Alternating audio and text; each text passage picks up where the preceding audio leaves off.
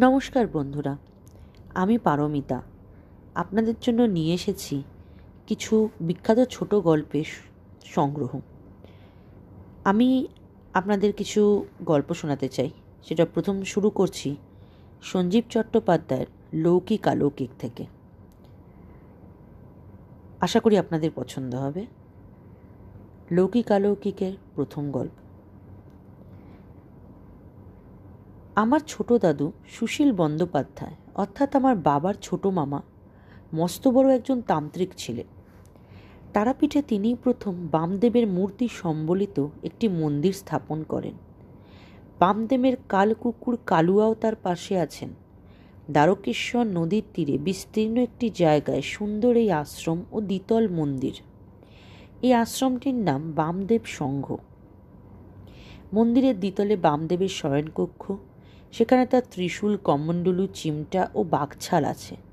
এখানে বসে গভীর ধ্যান করা যায়। আমার ছোটোবেলা ছোটোবেলা কেটেছে একটা হানা বাড়িতে। বাড়িটার খুব বদনাম ছিল, কিন্তু আমার পিতামহ ও পিতা ভূতপ্রেত বিশ্বাস করতেন না। আমার পিতামহ খুব শিক্ষিত ছিলেন, নামকরা শিক্ষক। বরানগরের মানুষ, যারা প্রাচীন, তারা যোগেন্দ্রনাথ চট্টোপাধ্যায়ের নামটি শুনলে কপালে হাত ঠেকিয়ে নমস্কার করতেন। আমার ঠাকুরদা ব্রহ্মদৈত্যকে গান শুনিয়েছিলেন।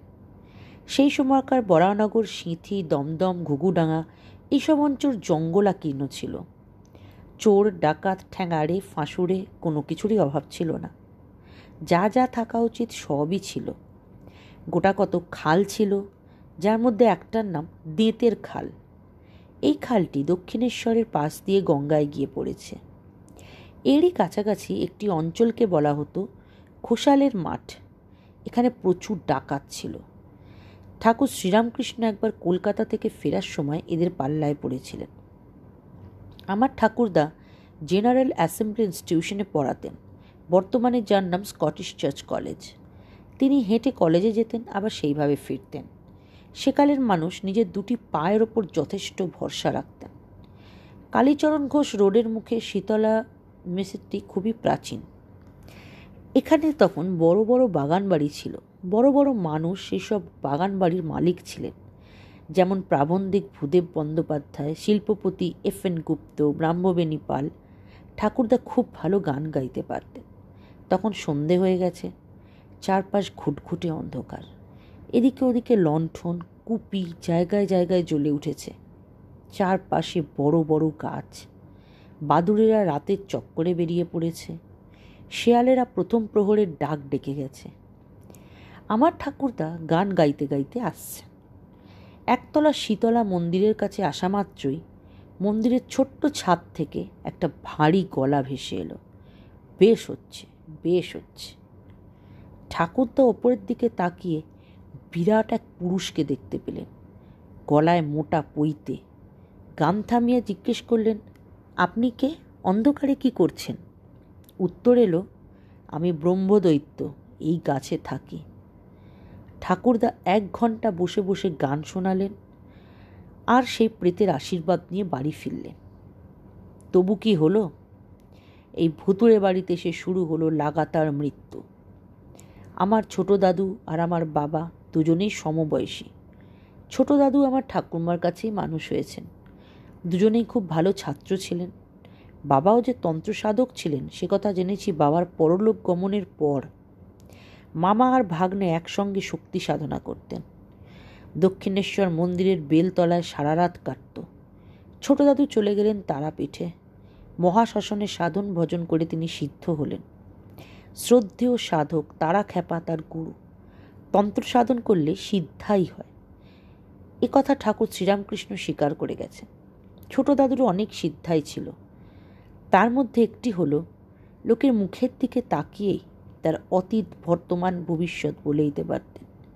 গভীর রাতে যখন আসনে বসতেন, তখন তার শরীর থেকে অদ্ভুত একটা জ্যোতি বেরোতো আর তাকে ঘিরে নানা রকমের শব্দ হতো। সেই শব্দ দূর থেকে শোনা যেত, যেমন খিলখিল হাসি, অনেক শকুনের খ্যা খ্যা চিৎকার, কাঁসর, ঘণ্টা, শঙ্খের শব্দ মরমর করে ডাল ভাঙার আওয়াজ। সেই সময় ভয় সবাই দূরে সরে যেত। ধারে কাছে ঘেসত না। আমি একবার আমাবস্যার রাতে ছোট দাদুর চোখের দিকে তাকিয়ে ভয় অজ্ঞান হয়ে গিয়েছিল দু চোখে নীল আলো। আমি তখন স্কুলে পড়ি।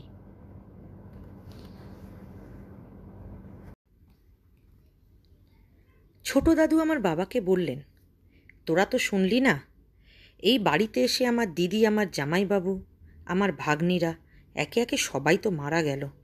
তুই আর তোর এই ছেলেটি শিবরাত্রির সলতের মতো জ্বলছিস। বাবা বললেন, আমি তোমার ভাগ্নে, তোমার মতোই সাহস রাখি। আমি শেষ দেখতে চাই। ছোট দাদু খুব পান খেতেন। দুটো গাল সবসময় ফুলে থাকতো। ছোট দাদুর পোশাকটি ছিল ভারী সুন্দর। ধুতি সিল্কের পুরো হাতা শার্ট, এক মাথা কোকড়ানো ঘন কালো চুল। খুব লম্বা ছিলেন না। গায়ের রং ছিল পেতলের মতো। কিছুক্ষণ ভাবলেন, ভেবে বললেন, তাহলে আমাকেই নামতে হচ্ছে। দেখি আমার ঝুলিতে কি শক্তি আছে। এসে গেল শনিবার এবং আমাবস্যা। খবর এলো, আজ রাতে ছোট দাদু আসবেন। বিশেষ কিছু ক্রিয়া হবে। বাড়ির ভেতরে উত্তর দিকে খানিকটা জমি ছিল। সেখানে বাবার বাগান। বড় গাছ, ছোট গাছ সবই আছে। পূর্ব দক্ষিণের কোণের একটা জায়গায় ছোট দাদু অন্ধকারে অনেকক্ষণ দাঁড়িয়ে রইলেন। মাথার ওপর দোতলার বারান্দা, পাশেই একটা টিনের চালা। ছোট দাদু যে জায়গাটায় দাঁড়িয়েছিলেন, সেই জায়গাটায় আমরা কেউ যেতুম না। এটাই মনে হতো, ওখানে পা দিলেই মরে যাব। এরপরে ছোট দাদু তিনবার হাততালি দিলেন আর মুখ দিয়ে শীষের মতো অদ্ভুত একটা শব্দ এক টানা করে গেলেন অনেকক্ষণ। আমরা অনেকটা দূরে দাঁড়িয়ে আছি, ভয় সেঁটিয়ে। ছোলা থেকে এরপর কালো তিল বের করে প্রথমে একটা জায়গায় ফেললেন। ঠোঁট দুটো নড়ছে, অর্থাৎ মন্ত্র পড়ছে। আশ্চর্যের ব্যাপার, তিলগুলো মাটিতে পড়া মাত্রই দপ করে চলে উঠল। পাঁশুটে রঙের ধোঁয়া পাকিয়ে পাকিয়ে ওপর দিকে উঠছে। ঠিক যেন ধূমাবতীর চুল। ছোট কাকু দাদু যে জায়গাটায় দাঁড়িয়ে আছেন, সেই জায়গাটিকে কেন্দ্র করে বৃত্তাকারে তিল ফেলতে লাগলেন। যেখানেই ফেলছেন, সেখানেই আগুন জ্বলছে। আগুনের বলয়ের মধ্যে ছোট দাদু স্থির হয়ে দাঁড়িয়ে আছেন। এরপরে যা ঘটল, তা আজও ভুলতে পারিনি। আমার এই সাধক দাদু ধীরে ধীরে বড় হতে লাগলেন। উচ্চতা বেড়ে যাচ্ছে। চেহারাটা হয়ে যাচ্ছে বিপুল। ওই জমিতে তিনবার পায়ের গোড়ালি ঠুকলেন। একটা শব্দ হলো, যেন অনেকগুলো খাঁচা একসঙ্গে ভেঙে গেল। পরের দিন সকালে ওই জায়গায় যে দৃশ্য দেখল, তা অবিশ্বাস্য বলেই মনে হতে পারে। বেশ বড় মাপের গোল একটা হাড় পড়ে রয়েছে। সেই হাড়টার গায়ে চুল বেরিয়ে গেছে। দাদু দেখে একটা কথাই বললেন, খতম। এরপরে ওই বাড়িতে কোনো অকাল মৃত্যু, দুর্ঘটনা, রাতের বেলায় ভয়ের আওয়াজ তপতপ করে হ্যারিকেনের আলো নিভে যাওয়ার মতো ঘটনা ঘটেনি। নমস্কার। এবারে নিয়ে এলাম বেশ কিছু সত্যজিৎ রায়ের বিখ্যাত ছোট গল্প। আশা করি আপনাদের ভালো লাগবে। শুরু করছি। বঙ্কুবাবুর বন্ধু। বঙ্কুবাবুকে কেউ কোনো দিন রাখতে দেখেনি। সত্যি বলতে কি, তিনি রাগলে যে কীরকম ব্যাপারটা হবে, কি বলবেন বা করবেন তিনি, সেটা আন্দাজ করা ভারী শক্ত। অথচ রাগবার যে কারণ ঘটে না, তা মোটেই নয়। আজ বাইশ বছর তিনি কাঁকুড়গাছি প্রাইমারি স্কুলে ভূগোল বা বাংলা পড়িয়ে আসছেন।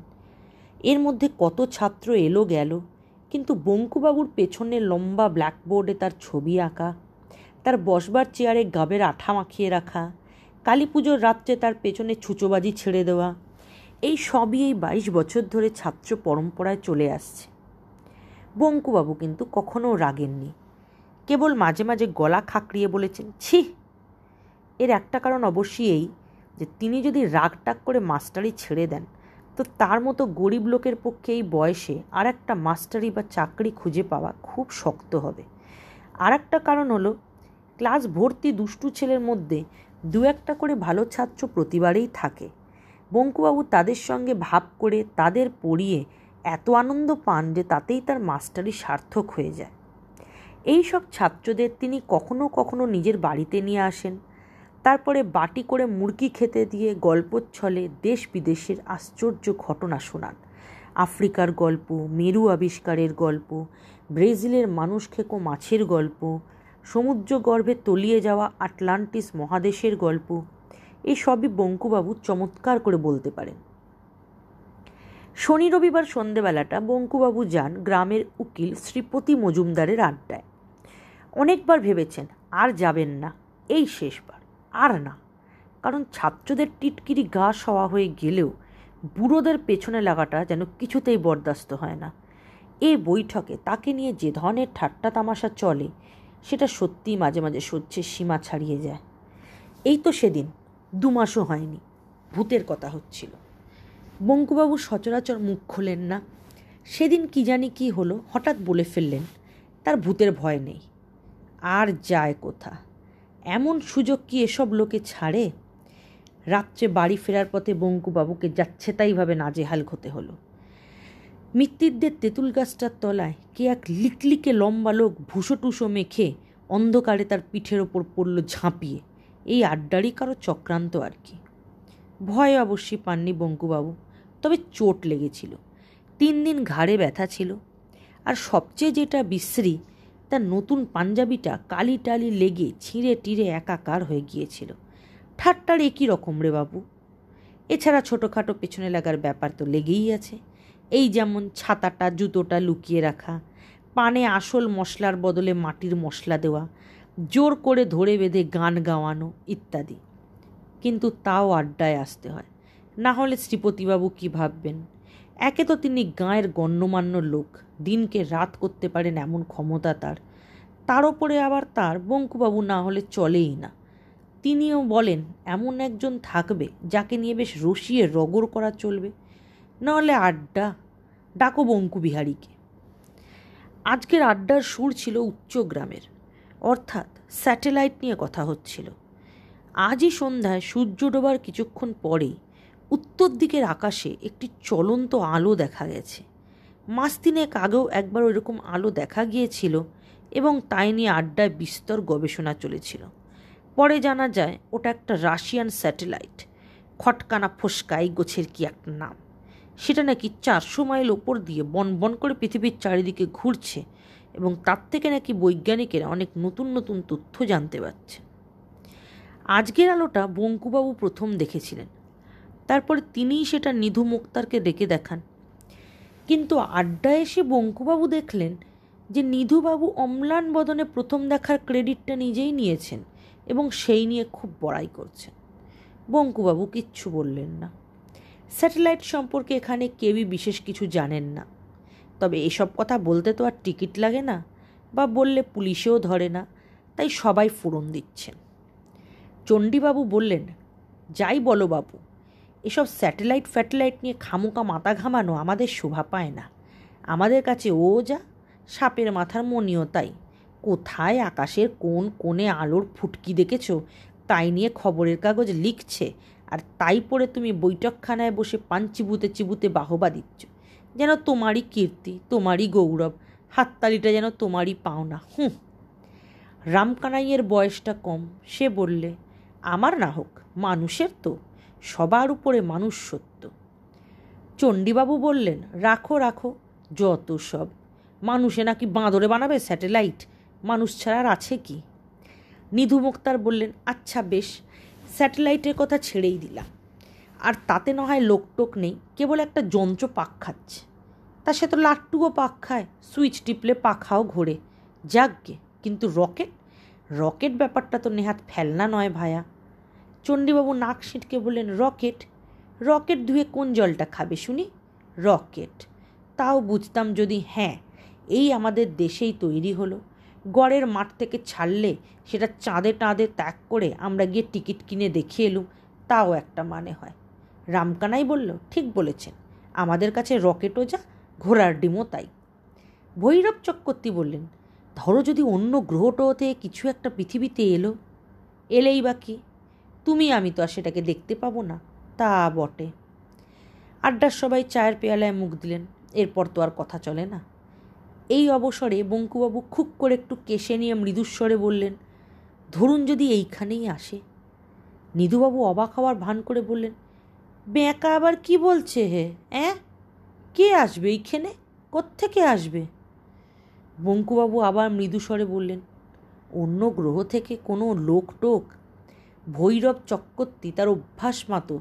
বঙ্কুবাবুর পিঠে একটা অভদ্র চাপড় মেরে দাঁত বার করে বললেন, বাহ, বঙ্কু বিহারি, বাহ।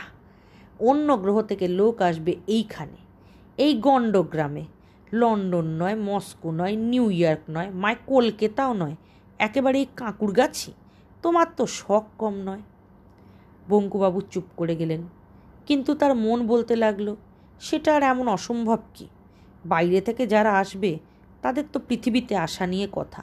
অত হিসেব করে যদি নাই আসে, কাকুরগাছিতে না আসা যেরকম সম্ভব, আবার তেমনি সম্ভবও বটে। শ্রীপতিবাবু এতক্ষণ কিচ্ছু বলেননি। এবারে তিনি নড়ে চড়ে বসতেই সকলে তার মুখের দিকে চাইল। তিনি চায়ের পেলা, পেয়ালাটা নাবিয়ে রেখে বিজ্ঞের মতো ভারী গলায় বললেন, দেখো, বাইরের গ্রহ থেকে যদি লোক আসে, তবে এটা জেনে রেখো যে তারাই পোড়া দেশে আসবে না। তাদের তো খেয়ে কাজ নেই, আর অত বোকা তারা নয়। আমার বিশ্বাস তারা সাহেব, এবং এসে নামবে ওই সাহেবদেরই দেশে পশ্চিমে। বুঝেছ? এক কথায় বঙ্কুবাবু ছাড়া সকলেই এক বাক্যে সায় দিলেন।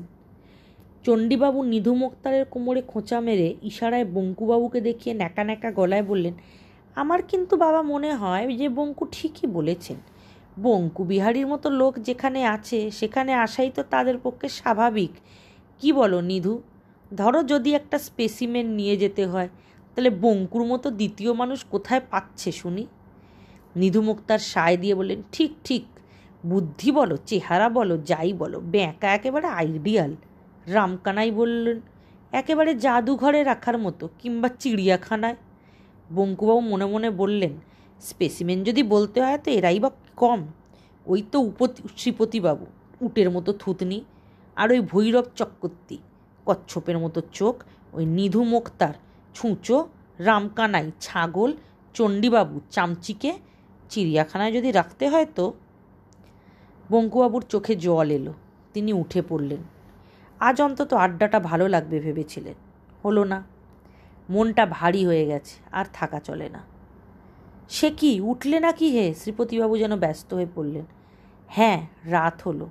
কই রাত? কাল তো ছুটি, বসো, চা খাও। না, আজ আসি, পরীক্ষার খাতা আছে কিছু, নমস্কার। রামকানাই বললেন, দেখবেন বঙ্কুদা, আজ আবার আমাবস্যা, মঙ্গলবার, মানুষ কিন্তু ভূতেরও বাড়া। বঙ্কুবাবু আলোটা দেখতে পেলেন, পঞ্চাঘোষের বাঁশবাগানের মাঝ বরাবর এসে। তার নিজের হাতে আলো ছিল না, শীতকাল, তাই সাপের ভয় নেই, তাছাড়া পথও খুব ভালোভাবেই চেনা। এ পথে এমনিতে বড় একটা কেউ আসে না কিন্তু বঙ্কুবাবুর শর্টকাট হয় বলেই তিনি এই পথে যান। কিছুক্ষণ থেকে তার কেমন জানি খটকা লাগছিল। অন্য দিনের চেয়ে কী জানি একটা অন্যরকম ভাব। কিন্তু সেটা যে কি তা বুঝতে পারছিলেন না। হঠাৎ খেয়াল হলো যে বাঁশ বনে আর ঝিঁঝি ডাকছে না, একদমই না। সেইটাই তফাত অন্যদিন যত বনের ভেতরে ঢোকেন, ততই ঝিঁঝির ডাক পারে আজ ঠিক তার উল্টো, তাই এমন থমথমে ভাব। ব্যাপার কি? ঝিঁঝিগুলো সব ঘুমোচ্ছে নাকি? ভাবতে ভাবতে হাত বিষে গিয়ে পূব দিকে চোখ রাখতেই আলোটা দেখতে পেলেন প্রথমে মনে হলো বুঝি আগুন লেগেছে। বনের মধ্যিখানের ফাঁকটায় যেখানে ডোবাটা রয়েছে, তার চারপাশের বেশ খানিকটা জায়গা জুড়ে গাছের ডালে ও পাতায় একটা গোলাপি আভা আর নিচে ডোবার সমস্ত জায়গাটা জুড়ে উজ্জ্বল গোলাপি আলো। কিন্তু আগুন নয়, কারণ আলোটা স্থির। বঙ্কুবাবু এগোতে লাগলেন। কানের মধ্যে একটা শব্দ আসছে, কিন্তু সেটা যেন ধরা ছোঁয়ার বাইরে।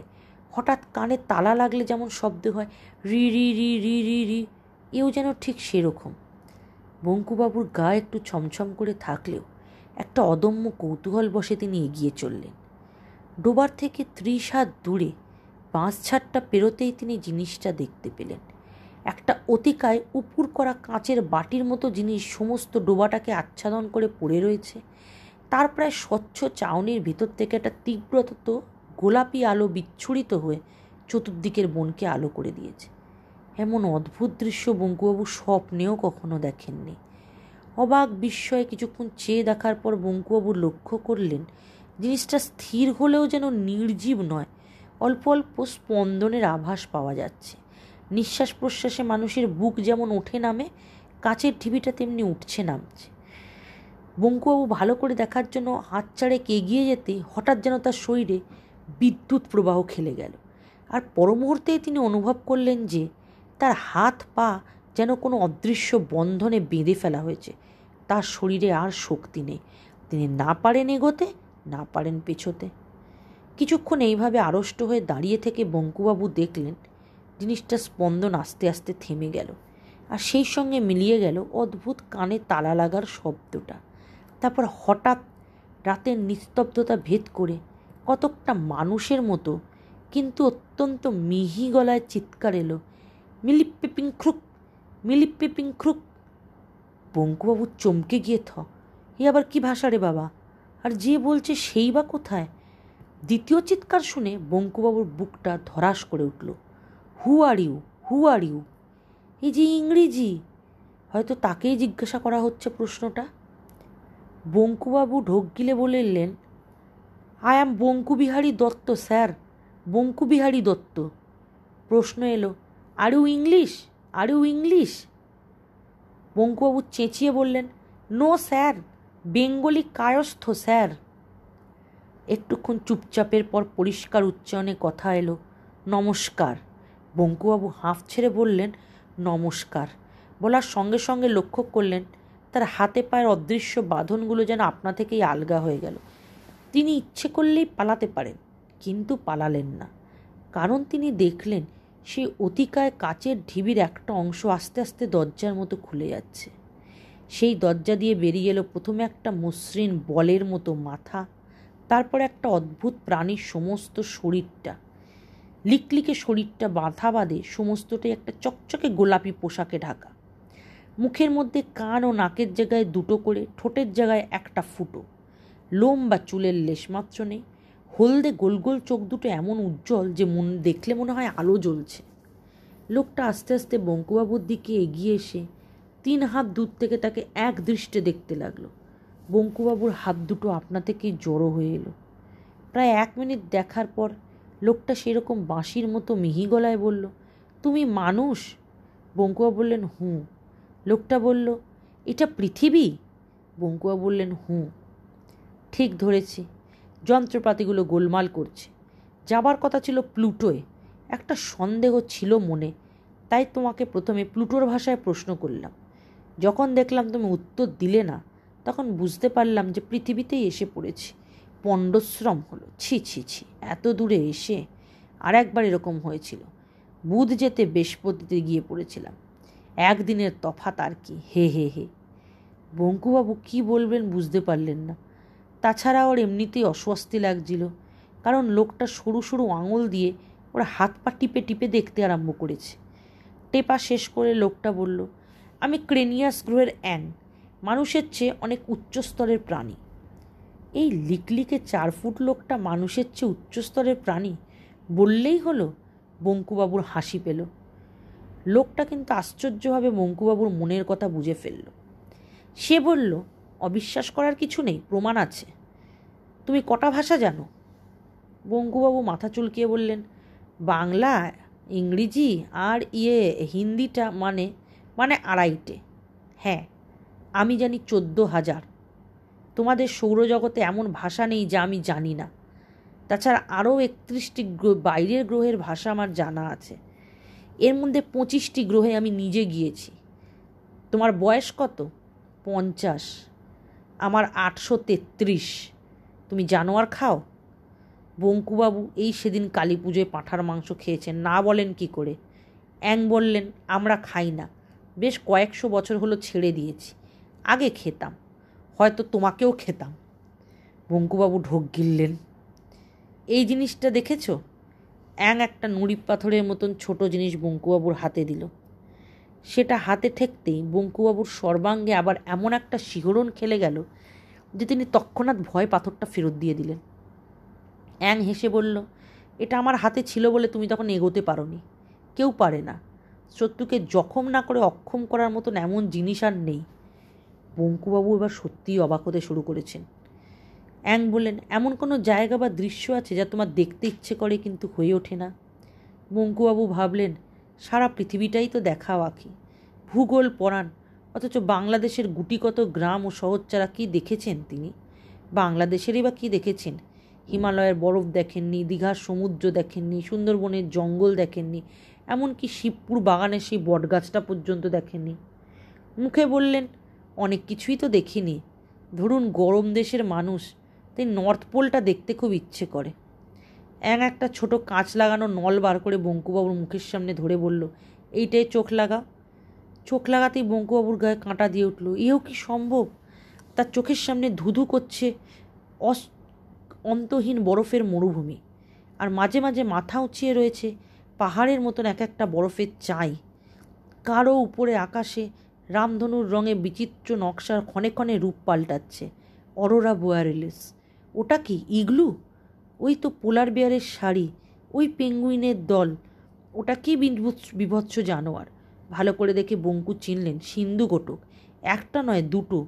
প্রচণ্ড লড়াই চলছে। মূলোর মতন একজোড়া দাঁত একটা আরেকটার গায়ে বসিয়ে দিল। শুভ্র বরফের গায়ে লাল রঙের রক্তের স্রোত।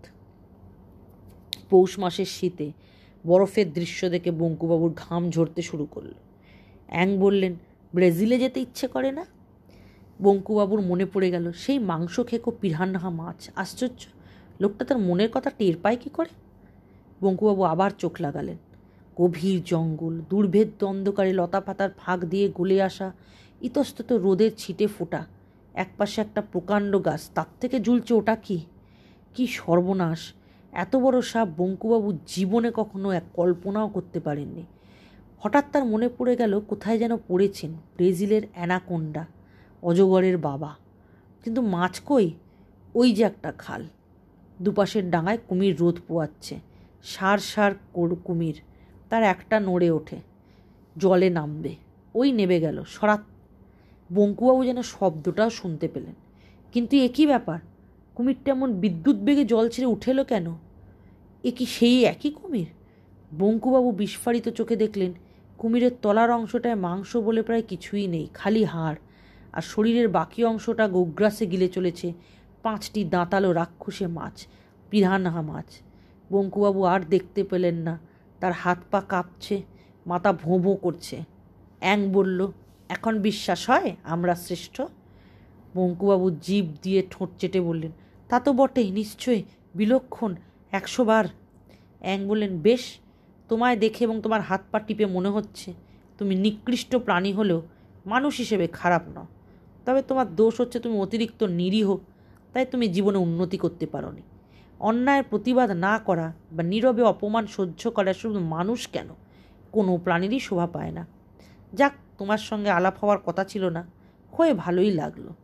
তবে পৃথিবীতে বেশি সময় নষ্ট করে লাভ নেই, আমি বরং আসি। বঙ্কুবাবু বললেন, আসুন অ্যাংবাবু আপনিও আমার সঙ্গে, আমিও আপনার সঙ্গে আলাপ করে খুব বঙ্কুবাবুর কথা শেষ হলো না। চোখের পলকে কখন যে অ্যাং রকেটে উঠে পড়ল, কখন যে সেই রকেট পঞ্চাঘোষের বাসবঞ্চের ওপরে অদৃশ্য হয়ে গেল, তা বঙ্কুবাবু টেরই পেলেন না। হঠাৎ তার খেয়াল হলো যে আবার ঝিঝি ডাকতে শুরু করেছে। রাত হয়ে গেল অনেক। বাড়ির দিকে হাঁটতে শুরু করে বঙ্কুবাবু তার মনে এক আশ্চর্য ভাব অনুভব করলেন। কত বড় একটা ঘটনা তার জীবনে ঘটে গেল এই কিছুক্ষণ আগেও তিনি সেটা ঠিক উপলব্ধি করতে পারেননি। কোথাকার এক সৌরজগতের এক গ্রহ, তার নামও কেউ শোনেনি। তার একজন লোক লোক নয় তো, অ্যাং, তার সঙ্গে সে আলাপ করে গেল। কি আশ্চর্য, কি অদ্ভুত। সারা পৃথিবী তার কারও সঙ্গে নয়, কেবল তার সঙ্গে, তিনি। শ্রী বঙ্কুবিহারী দত্ত, কাকুরগাছি প্রাইমারি স্কুলে ভূগোল ও বাংলার শিক্ষক। আজ এখন থেকে একটা অভিজ্ঞতায় তিনি সারা পৃথিবীতে এক ও অদ্বিতীয়।